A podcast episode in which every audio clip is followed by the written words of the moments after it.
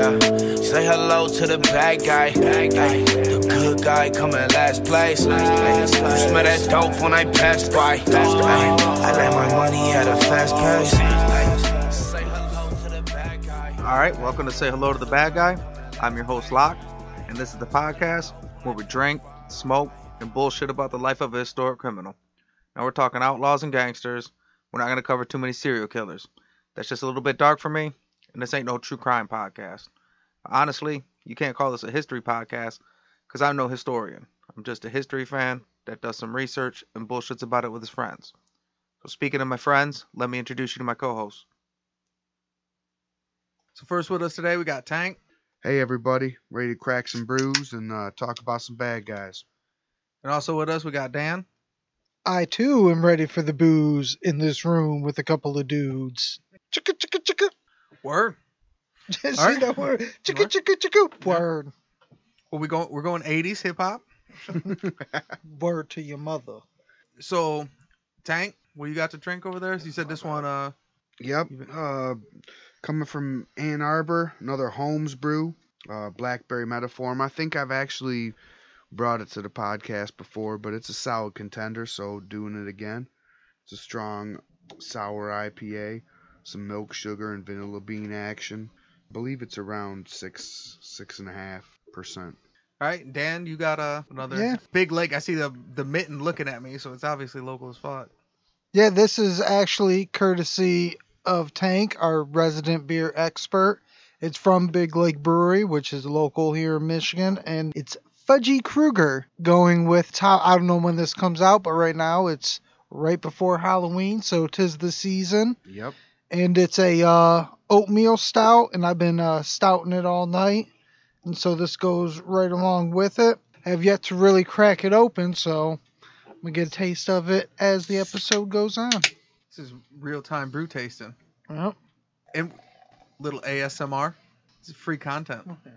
This is fucking delicious. I just took a big old gulp of it. This is fucking... My friend this went is on a, right on point. My friend went on a trip. They stopped at Big Lake on the way back. Said there's nice folks out there. It's on the west side of our beautiful state.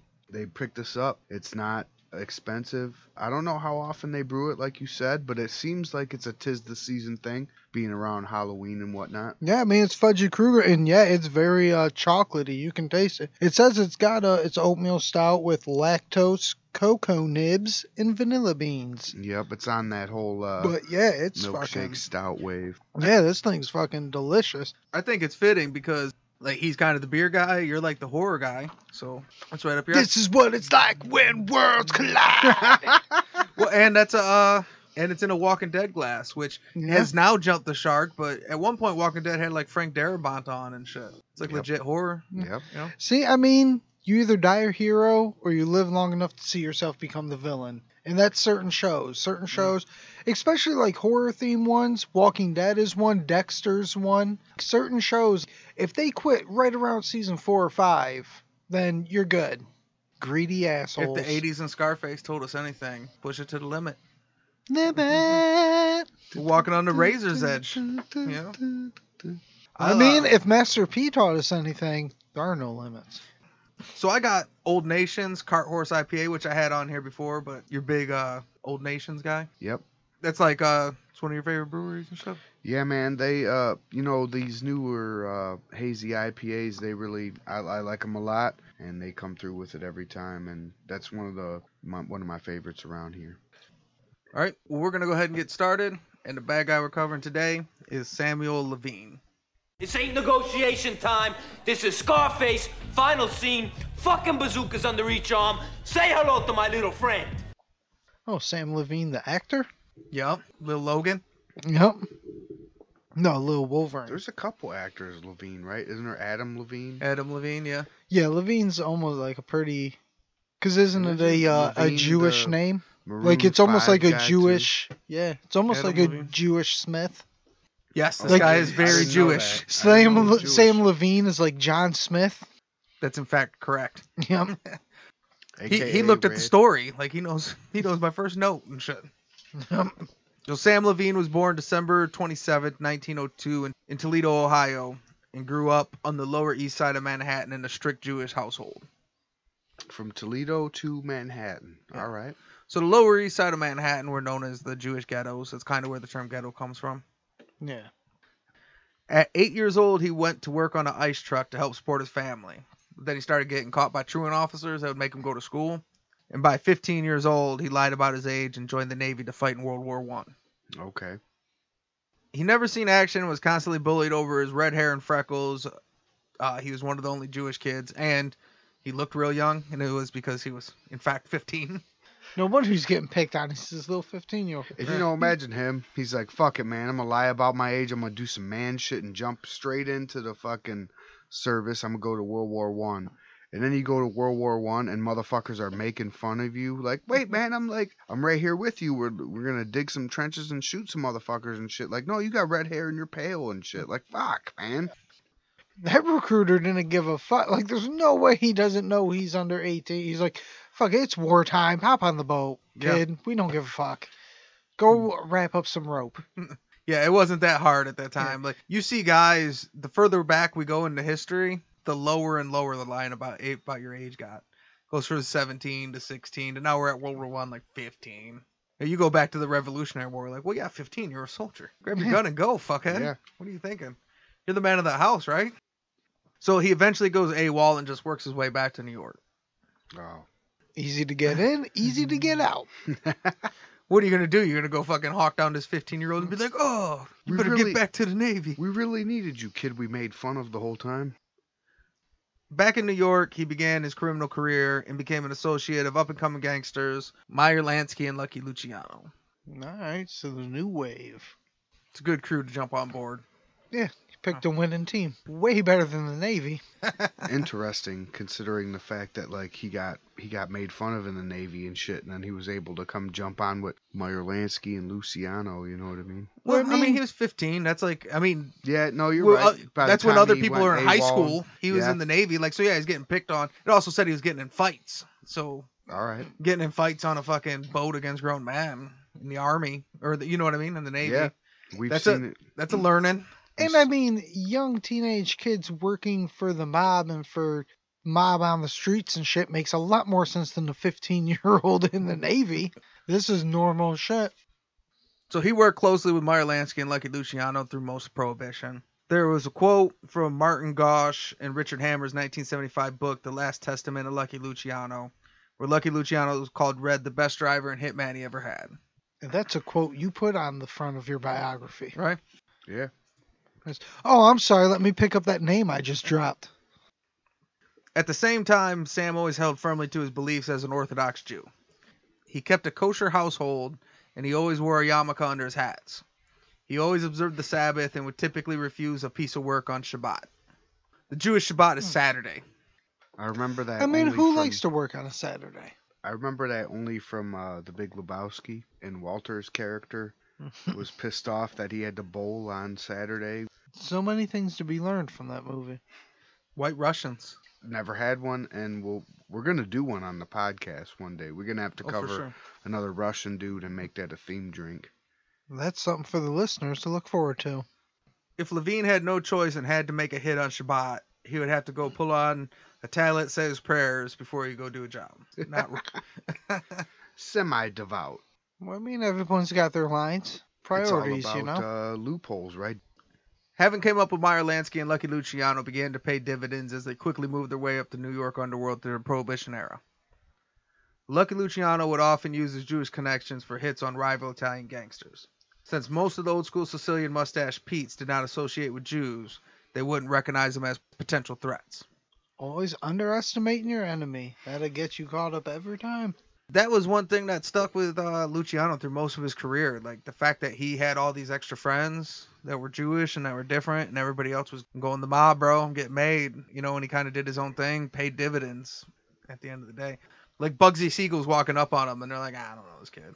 That's kind of what's great. Like, people that don't know too much about the mafia, they just hear names like, yeah, Al Capone, Lucky Luciano... All these, they don't understand. Luciano and Meyer Lansky, like, changed the game. Up to them, they didn't take Jews too serious. Like you said, they underestimated them all the time. In There was actually a big war. Luciano had to kill the old guard to be able to do shit his way, which was, they were inclusive.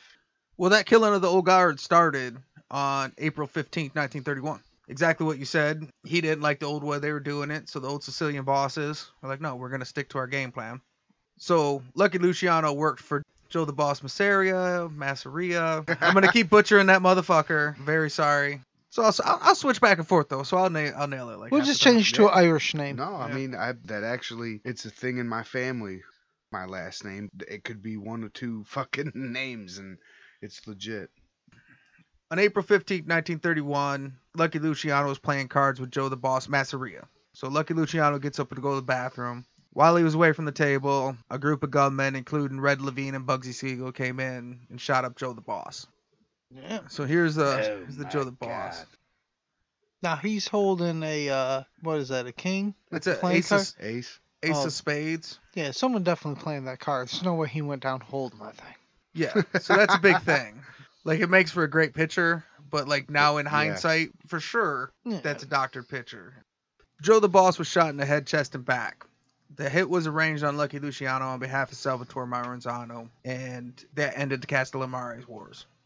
In return, Luciano was made boss of Joe's family, while Salvatore Maranzano was made Capo di Tutti Capi, which was the boss of bosses. Seize the day. So Maranzano organized the New York mob into the five families that it is now and placed himself at the head. So his reign was short-lived. On September tenth, Luciano sent four Jewish hitmen, including Levine, to Maranzano's office disguised as law enforcement officers. They went in, they disarmed the bodyguards, and they stabbed Maranzano to death repeatedly before shooting him. Oh, damn. Damn, real they bad. Fuck with his pants, too? That's over the line. You can stab him, but they fuck with his pants. But now out there fucking cleaning house. Any remaining family members loyal to the Mustache Pete's, is what they called the old guard of Sicilians, were eliminated, and Luciano created the commission, which was a governor, governing body for the criminal underworld. And most of them said, like, he'd just be the boss of bosses, but he didn't want to do that because he thought that's what caused all the problems. So they came up with the commission, and he was still, like, the head of the commission, which is kind of the same thing, but, you know, technicality. Yeah. I mean, really long story that when you really get into Lucky Luciano, there's a reason why he's like so famous, because he really changed the game. Before him, it was all Sicilians. He said, like, no, we'll throw more shit in it. Then they wanted to make him king, and he was like Russell Crowe and Gladiator. He's like, no, no, no, it's gonna be a republic. I don't want it. Senate. Right. I don't want it. But but I will be chairman of the board. I'll still be your George Washington. All right, well, we're going to take a real quick smoke break, refill our drinks, and we'll be back in a minute.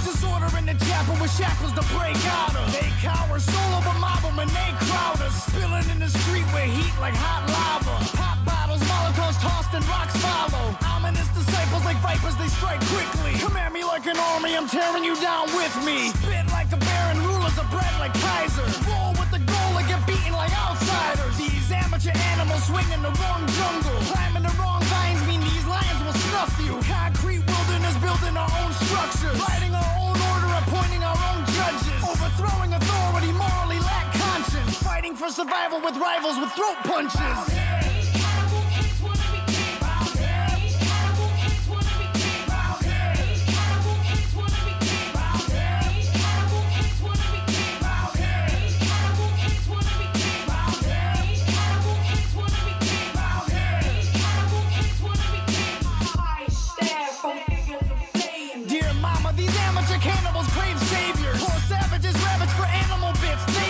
Monitor the area carrying curved swords. Slither in the brush till we crush them with brute force. Men storming the harbor with armored attack armaments. Calling all guards to swarm them and skin their faces for ornaments. Order more troops to corner them, Agent Orange and order them. Kill them all, just destroy them and let your guy get to sorting them. Court of honor corroded as soon as it was awarded. Celebrations were thwarted before they could supported. Rolling thunder bombarded, I'm flaming dark, put a part in them. Separate and disarm them and send the bulls to the parliament. Operation Niagara, Viet Cong on the battle with landmines and grenades and flamethrowers to scatter them. Dear mama, this battle is harder than what we thought it'd be. Every part of me scarred, I'll be recognized when they murder me.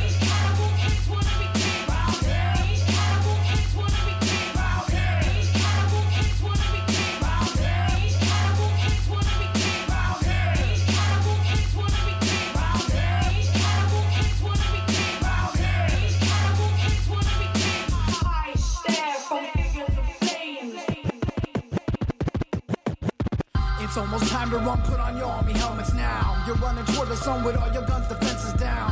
Flashes everywhere, the lights create an atmosphere. Water in your lungs, you pray for death, but life is here.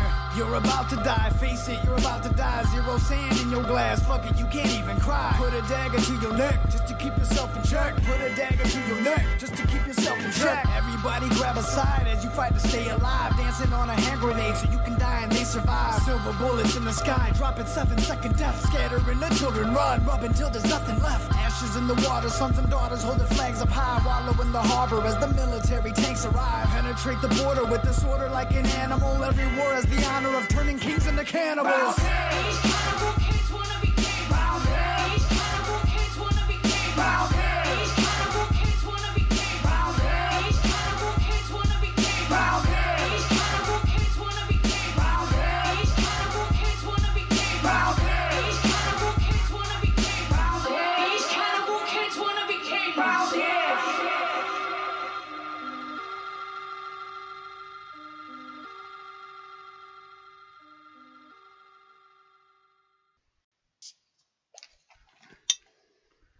We're back.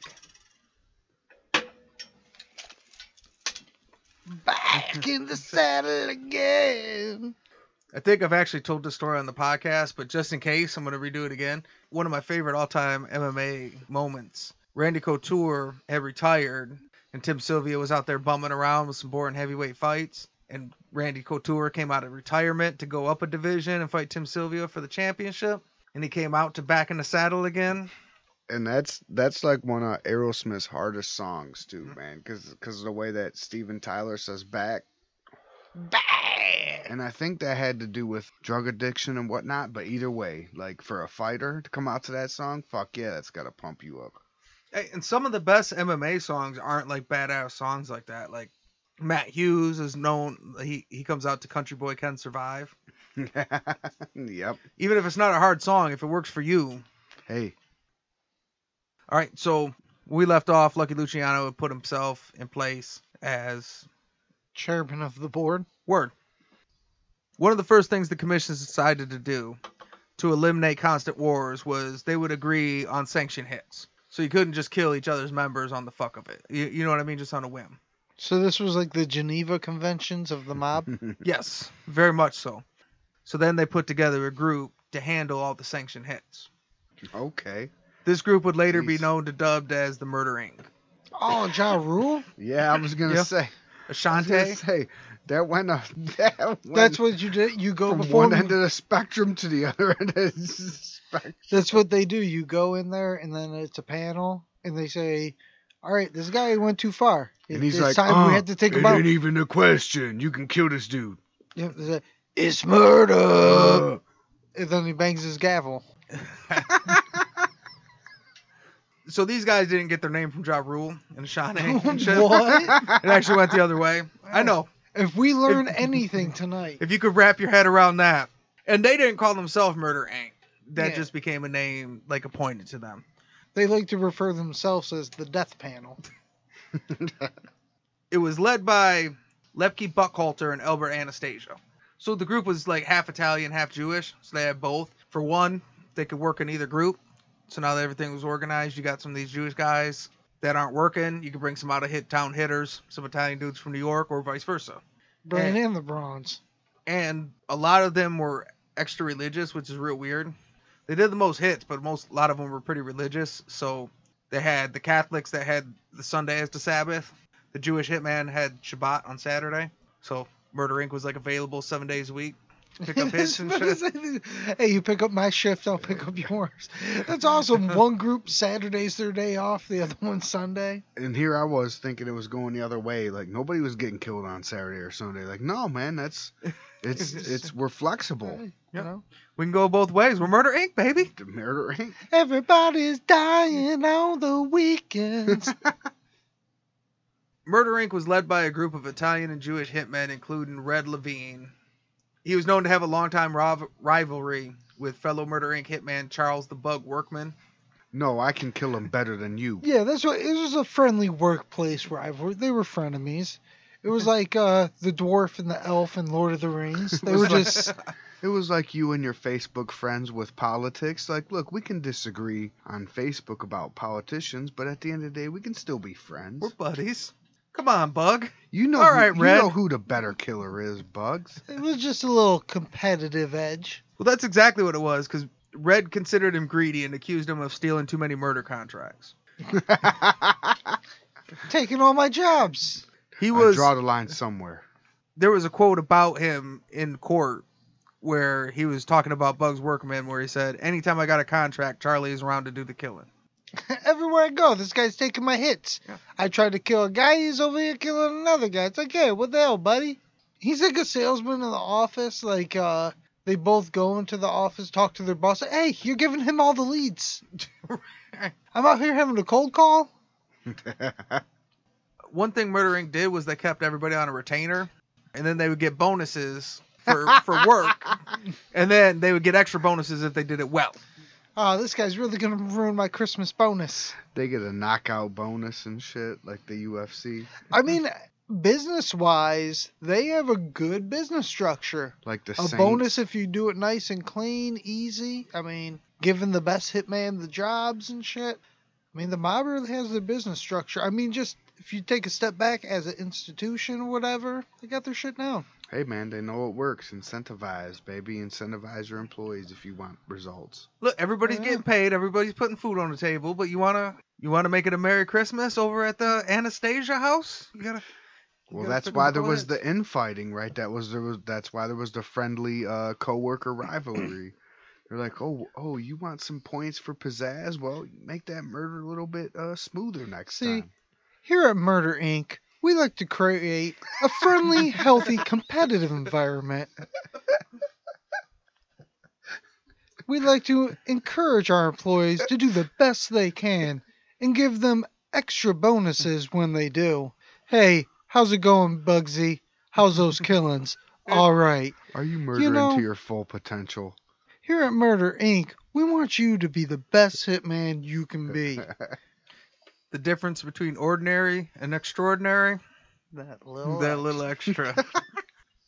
Murder Incorporated eventually began to unravel in the early forties due to members turning state's evidence for being murdered. Oh. So they all started getting knocked off, and a handful ratted, but the problem is they were ratted on murders. You know, not numbers games and stuff like that. So everybody was going down. Well, see, that's one where to get my, like, real judgment on the history, I would have to know the chicken or the egg. Did people start snitching first, then people started getting killed? Or did they start killing people first, then people started snitching? Because, I mean, once the institution or whatever you're loyal to starts knocking motherfuckers off, I mean, whatever, you got to survive. And, I mean, you said forties, right? Early forties this was. Yeah, nineteen forties. I think, early you forties. Know, when it, we've seen it before in other episodes, some dudes, they can hold it down until their old age, and they can fucking not turn state's evidence, and they can not take the easy way out, and other dudes are like, well, I've been Murder Incorporated for a, for a while, and this shit ain't this shit ain't cool no more. I'm gonna I've... fucking turn state's evidence to take the easy way out. I've given this company twenty years of my life, and my four oh one k is just plummeted. And they keep on axing everybody. Everyone's getting the can. Everybody else gets the easy gigs. I get the hard gigs. You know what? I'm blowing the whistle. Murder Incorporated was rumored to have been responsible for between four hundred to one thousand murders. Oh.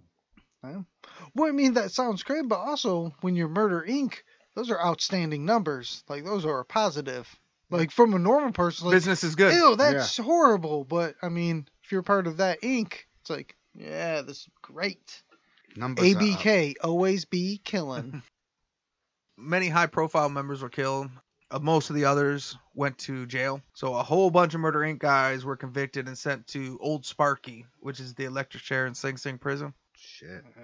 You know it's seen a lot of action where it gets its own name.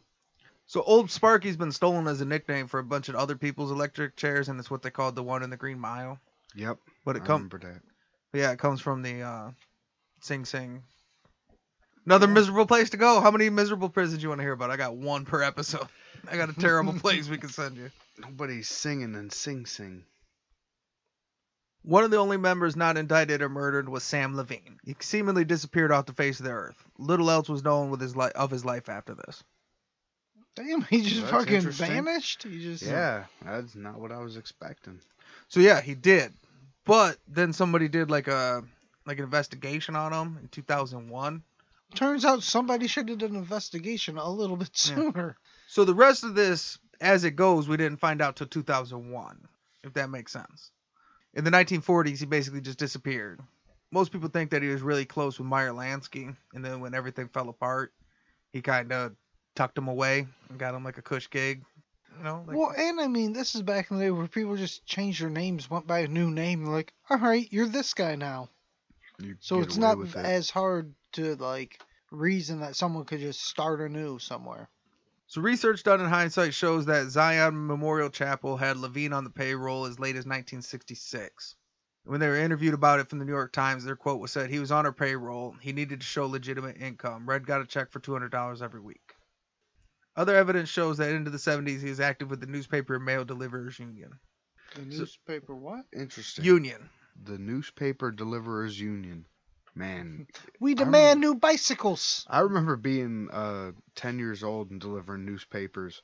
And I wouldn't, you even, in the union? I wouldn't even have fathomed a motherfucking newspaper delivering union. It, it's funny how times change. We want you guys to cover the cost of rubber bands. I have covered a lot on this show is guys that are growing up would do paper routes that would have to fight in alleys over routes. So fighting over uh, newspapers is like an early entry into gangsterdom, apparently. I remember uh, Newsies and and some early uh, mob movies from the early nineteen hundreds. It, it seemed to be like a central point, you know, was delivering newspapers or selling newspapers was, you know. The subscription way. Model works. Yep. Okay, that's what we do. Well, I mean, between him and the other hitman, he really knows how to get the competitive edge and fight for those leads and get the best routes. There's a quote from the Village Voice that said, well into the nineteen seventies, Jewish racketeers played a major role in the Union. So the Union was known to be controlled by Jewish mobsters since the twenties. The quote said that Levine cleverly allowed each of the city's five mafia families to have an equal piece of the newspaper delivery action, which included bootleg sales of stolen papers as well as loan sharking and gambling among drivers. There's even, legend has it, they have evidence that he was at the Ravenite Club in the early seventies, which is where John Gotti, when he took over, he used to make his guys check in at the Ravenite Club. So this is crazy. It starts with, and then in the nineteen forties, he disappeared. But then two thousand one, someone did some research and discovered, no, he did other cliche mob shit and just was a mobster. Like, he didn't disappear at all. He just did the same thing. He did normal mob shit. Like, I don't understand how the fuck he disappeared. He's hanging out in mob clubs doing union racketeering with other mobs. We don't know where he went. Like, what the right there? Fuck are you talking about? I think he was bootlegging newspapers. This is right back to what you said in the beginning, where it's like the Italians just, like, Jewish people were good assassins because the Italian people just be like, yeah, little Jewish kid, fuck him. Not paying attention to him at all. He didn't disappear at all. He did normal mob shit, like, his entire life. Collecting a fake income, uh, working for a union. It's like getting chased by the cop and, like, you just jog ten feet and go around a corner and the cop's like, oh, I don't know, he went too far, he disappeared. I don't like know where Grand Theft like, Auto and shit. Yeah. His like, he went from five stars to two stars yeah. overnight and shit. Yeah. He hung out in a garage for five minutes and went right back to mob shit. Like, this is craziness. I don't want to say state the obvious too much, but that's the, the sign of the times. I mean, the technology back then. You well, know, no, I mean, was... they busted the other mobsters, and yeah. They didn't even let you hit out. He did other normal mobster oh, okay. shit. Like, still in New York. yeah, he didn't even skip town. He was He's just still... better connected. You think the guy that did research in two thousand one was like, hey, what the fuck? Like, this was very easy. Why did you guys say he disappeared? Yeah. Well, and An I... hour and a half into his research, he was done he and said, shit. I just Googled some shit, guys, and I found this. Well, and I didn't get too into this, but technically, when Albert Anastasia got killed... That was in the fifties, so he survived that purge for a little bit, and then went on to some mob shit. The guys that got fucked were mostly the Jewish guys that didn't have the connections they did. Okay. So they all either killed each other, or got locked up, or told on each other. So they just sort of assumed that Sam Levine was just another one of them. Turns out he just kept thriving. A guy that fucking uh, told on most of the Murder Incorporated and got away with it clean. And then when he was ready to tell on Albert Anastasia, all of a sudden got suspiciously killed under government witness. Oh, okay. Oh, Double A don't play that shit. You can talk all that shit you want about Murder Incorporated. You come at good old Anastasia, you're getting taken out. That was his side hustle. Murder Incorporated was Anastasia's side hustle and shit. Red Levine was believed to have died of natural causes on April seventh, nineteen seventy-two. Aw, but what a lackluster ending. Unless you're natural Sam Levine. Natural causes. I mean, ah. I mean, I'm with you there, but you know, I like to play into the, even though you were around for a long time, kind of under the radar, there was still probably a lot of shit you got away with angle. I mean, I'm all right with it. All right, so that's the story of Sam Red Levine. So say goodnight to the bad guy. Go on. The last time you're going to see a bad guy like this again, let me tell you. Now, you guys haven't seen a picture yet. If we were going to cast a movie about Sam Levine, who would you cast to play him?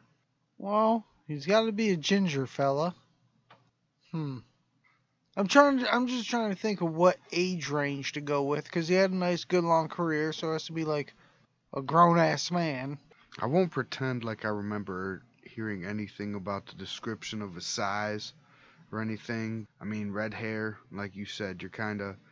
You kind of oh. narrowed down. There was an actor from a T V show I watched called Life, and now he was on a show called Billions with Paul Giamatti. Hmm. Um, he has red hair, and um, I'm struggling with his name. Damian Lewis? I think that's it. That's him. Yep. That's who I think of when I think of a redheaded dude who could pull off a mobster, because he's, he's got range in acting um, from the... two shows I've seen him in, but... Well, I seen him, he was real big in, uh, was it Homeland or whatever? Uh, the... See, and that came before those two shows, I think, and I have never watched one episode of Homeland, but I've heard he was good in it. He was Captain Winters in uh, Band of Brothers. And he was, oh, yeah, yeah, yeah, and I haven't seen a, an episode of Band of Brothers either, which... Oh, you gotta a, get on some shit, man. I know, go, man. Those, yeah, you got a, so, if you got some binge time, go with Band of Brothers. There's only one season, so when you watch it, you're done. Yep. So, I mean, yeah, yeah, it's just a, a mini-series. Yep. And especially, that's like decades ago. Like, you had all the time in the world to get I know, up on man. That. I Dude, know. You see, like, Jimmy Fallon pull up on a Jeep. Dude, it's crazy. Out of everything that that guy's in, I think of him from the movie Your Highness. The Danny McBride movie with James Franco. It's not even that good of a movie. It's funny if you get high and watch it. It's like a fantasy movie spoof. Band of Brothers is Tom Hardy's first acting job. Really? Yeah, yeah. He's real tiny, too. Like, if yeah, like you wouldn't even recognize who Time he flies. Is. He's like a dude, like a soldier having sex with a French chick. Yeah, that's yeah. it. It just really. breaks into him having sex in a room. Yeah. Man, that's that's a show that I, I always said I wanted to get on, and I never did. But uh, I just kind of cheating because I'm on my phone. I was looking up. But the guy that I was thinking of is, uh, he's in a few things, but his main thing is from uh, Black Sails. He was in that one. Oh, he was okay. the main guy. He's the guy yep. there. His name was uh, uh, Toby Flint. Stephens. Flint. Uh, maybe more people know him from the Netflix series. Um, what is it? Danger Will Robinson. We're Lost, oh, in Space. Lost in Space. Yeah, he's the dad from that. Oh, really? But he plays real intimidating. He's a good actor. Yeah, and just in Black Sails, he plays very intimidating and very, like, take charge and all that sort of shit. And, like, almost feels justified in all of his crimes, that sort of shit. Yep. Like, I could see him easily playing a mobster. I'm just pumped up I actually could okay. uh, get one this time. Yeah, like, good job, dude. That's what I'm saying. So this is the guy I thought of was... uh. Sean Hatosy. Uh, have you ever seen the show Animal Kingdom? No, sir. It's no. kind of a gangster. It's about like a gangster family. Uh, but he was also an alpha dog. His name was Sean Hatosy. Oh, all right. See, I know him as the jock oh, from yeah. the faculty. Yep. Yes, he's the jock in the faculty. Yep, all right. I mean, he seems like a yep. scrappy redhead. Do it, yeah, fuck yeah. He hasn't been in anything in a while, though. I don't think. I haven't seen him in anything in, like... Well, because he's doing the Animal Kingdom show, which is big. Oh, but no, because you just said Animal Kingdom. I'm right, so but big. If you don't watch it, it's not big. Yeah, he's in nothing, because I have seen everything that he's Well, I go it. the opposite way. A lot of times I think, guys, I'm like, he's in everything. And I read it, and he's only in, like, four things, but it's four things I watch. Yeah. So I think he's... Yep. No, he's in Walking Dead, he was in The Wire, and he's in Starship Troopers. And it gets and that's even, everything. It gets Does even he... harder now with the streaming services and shit. You're like, but you don't got this? And you're like, no, I don't got that fucking obscure-ass streaming service. No, it's not obscure to everybody who likes the shows that are on it and shit. Right. And then that guy that keeps on popping up is like, damn, he's right in my algorithm. Yep. He's really got my shit down. So this is the picture of Samuel Levine. Okay, I was a little off. Now, was it just picture quality, or is his face fucked up? Uh, I think he's just a chubby-faced white guy.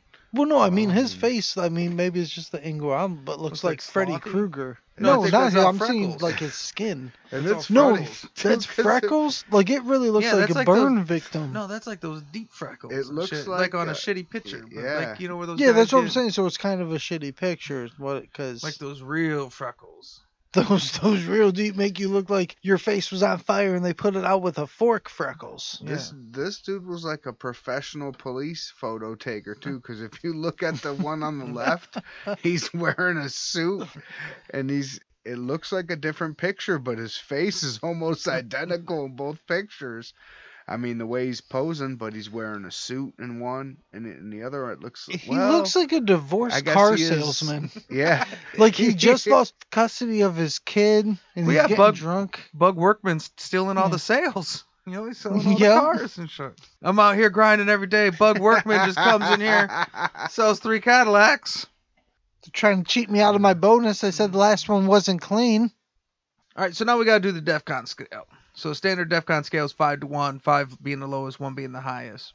But on the Bad Guy podcast, nobody's a good guy. So five would be Lee Murray, who's your crack dealing, kidnapping, bank robber. And at one, you got the Purple Gang, who's got multiple gang wars, multiple massacres, and they kill people on the street. So on a scale of Lee Murray to the Purple Gang, where would you rate Samuel Levine? Well, my scale is... Three is your standard mobster sort of guy, whatever. One is your malicious, just wants to kill everyone sort of guy. I would put this guy as a two. He's definitely a step up because he was literally assassin for hire. So he's definitely on the upper echelon, but he didn't seem aggressively violent. You know what I mean? Like, there's not a lot of stories of him taking out a lot of innocent people. There's not a lot of stories about him going overboard or nothing. He was very... I mean, when you're part of Murder Incorporated, that's murder for hire. So you have to put that in perspective. Murder's not a good thing, but when you are a paid assassin, it's, it's just business, baby. You know? And especially... On this podcast, like you said, no one's a good guy. This is Say Hello to the Bad Guy. And we have certain rules like the shootout rule and shit. So it seemed like he always stayed within the line. And then in terms of the morals, we deal with some real shitheads. People you can't trust, people that are fucking over their friends, greedy assholes. So even though his body count is up there because he's a fucking hitman, in terms of him just being malicious and shit... There's no way I could put him as a one, so I, I'd definitely put him as a two, I think. I rest my case. All right. Dun dun. I appreciate it. Um, man, that was a great explanation, and, and I feel bad now having to go with three after that long explanation, but I'm going to go with a three. I, I want to go with a two. He didn't have a family, and for some reason that comes into play with me as a family dude, like as a mobster, as a bad guy, as a career criminal, as a pirate, as whoever we're covering, able to maintain some uh, normalcy and maintain like what we most people think is normal. So he didn't have that factor. He had a long period where we don't know what the hell was going on. Now, you could go either way with that. As a skeptic, you could say, well, did he get away with a lot of shit because he was just that good? Or did he get away with a lot of shit because he was just chilling and, you know, kind of riding the waves? So I'm I'm going with a three. I mean, even though I did plead hard for a two, I can see a three. I think he rode off into the sunset in that he kind of did the, look, I, I played my role. I played I, my part. Or I paid my dues and shit. I did what I needed to do. And uh, I'd, I'd really like to just chill for a while. Like, I don't know. Everybody else got killed. You're the last of the Mohicans. I mean, he's the last of the cowboy, the dying breed, the way it yeah. used to be, and now it's just that lifestyle ain't around anymore. I mean, now that after you pled that case for a three, I'm almost like, he was in it since he was a teenager. Like, this was just the world that he knew. I think I'm still going to go with a two, because I think you got right on. Joe the Boss and Salvatore Maranzano. So those are some yeah big-time hits on your, you know, on your list. Yeah. And we don't know the total contract, but anytime you're bitching about no. somebody's taking some, damn straight. I mean, some is, I mean, I don't know. You're fighting like, to kill people. Like, like you know, yeah. oh, I wanted to kill that guy. He's killing yeah. all the people. And yeah. I mean, that's how I get my bonuses. So we don't know what the, the number is, but so I guess I'll go with the two. I don't know that he had a family, but I do know he for sure kept a kosher household. That's what I'm saying. It really, even though consensus is it is a two, and I said two, so of course I agree with it, I completely understand going with a three. He wasn't that outwardly malicious, just dickheaded dude. Dude, he's a four on Shabbat. Yeah. You know what I mean? Come on. He don't roll on Shabbat, goddammit. See, he's a two. Eh, four on Shabbat. Why yeah. did it? Why did he call it Shomer Shabazz and the Big Lebowski, and you say Shabbat? I don't. I'm. I'm not. I, with I, I, I would say it's probably closer to me butchering it. No, no, because I mean I'm sure. I did or maybe it, that guy was talking about a more specific Shabbat. All right. Like maybe. I'm gonna have to get hit. Because I know it. what you're talking about, Walt. But I think maybe he was talking about a specific one. All right. I guess I don't know. I don't, I'm gonna do better to get better educated, so I know next time. Goddamn! Now we all gotta watch Big Lebowski. Son of a bitch. Never seen it because he Never. says Shomer oh, Shabazz. You definitely need to. Never oh. seen. Big Lebowski. You need to man, check just it for Goodman, out. Just for Goodman and, well, I mean, not only Goodman, but uh, the dude I abides. guess for all of it. So we're going to call him a DEFCON two. Take it to DEFCON two. You heard that, gentlemen? DEFCON two. Before we go, you guys got anything? Now that I drank a lot more of it, this uh, Fudgy Kruger, it's pretty good. Big Lake Brewing. It's pretty fucking good. When you poured it in there and it had that nice head on top and shit, I was like, man, that... you're a sucker for a good head. It's getting warm out, y'all. Drink some good brews. Uh, enjoy your family and uh, have good holidays if I don't see you guys before the end of them. Word? Word? You're very He's better at this than us, man. I gotta be a better person. I'm making dick jokes. He's six, going from the heart. Six brews in, you start getting fucking nostalgic, boys. I gotta get my shit together. All right, this is Say Hello to the Bad Guy. Thanks for coming. And thanks for listening.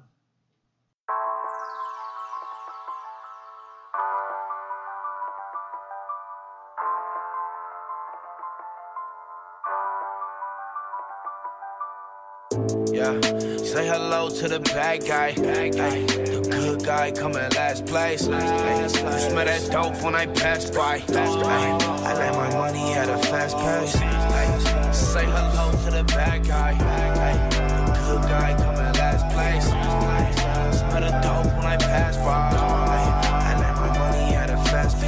We was down bad, my mama had to be dad. Spent my birthdays in the trap, we had to work with what we had. She been working on a raise while trying to raise me like a man. Plus my daddy in the box and all my cousins in the cam. And, and I don't need a hundred friends, I just want a hundred bands, a hundred jokes, a hundred scams. Ay, ay. So I done money grabbed a hundred hams. Said I done money grabbed a bunch of bands. And I ain't wanna fall victim to that system or them pistols. Fuck a judge with a grudge, I'm blowing crud for my mental aid. And I still keep it on me. Run and tell your big homie before you meet your dead homie. Ay. Yeah. Say hello to the bad guy. Bad guy. The good guy coming last place. Last place. You smell that dope when I pass by. Pass by. I let my money at a fast pace. Say hello to the bad guy. Bad guy. Guy coming last place.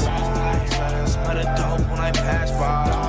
I let my money at a fast pace. I just did the dash in a fast lane. Let my money at a fast pace. Look like I drag race. Control re-up in my ashtray. I'm in my bag. Hey, good girl, bad face, slim waist, and her ass fake. Hey, and she in love with the bad guy. Hey, but bad bitches never act right.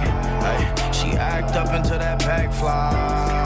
Did a turn around in one night. Ay, say hello to the bad guy. Ay, the good guy come in last place. Ay, you smell that dope when I pass by. Ay, I let my money at a fast price. Ay, say hello to the bad guy. Ay, the good guy come in last place. Ay, smell the dope when I pass by. Ay, I let my money at a fast price.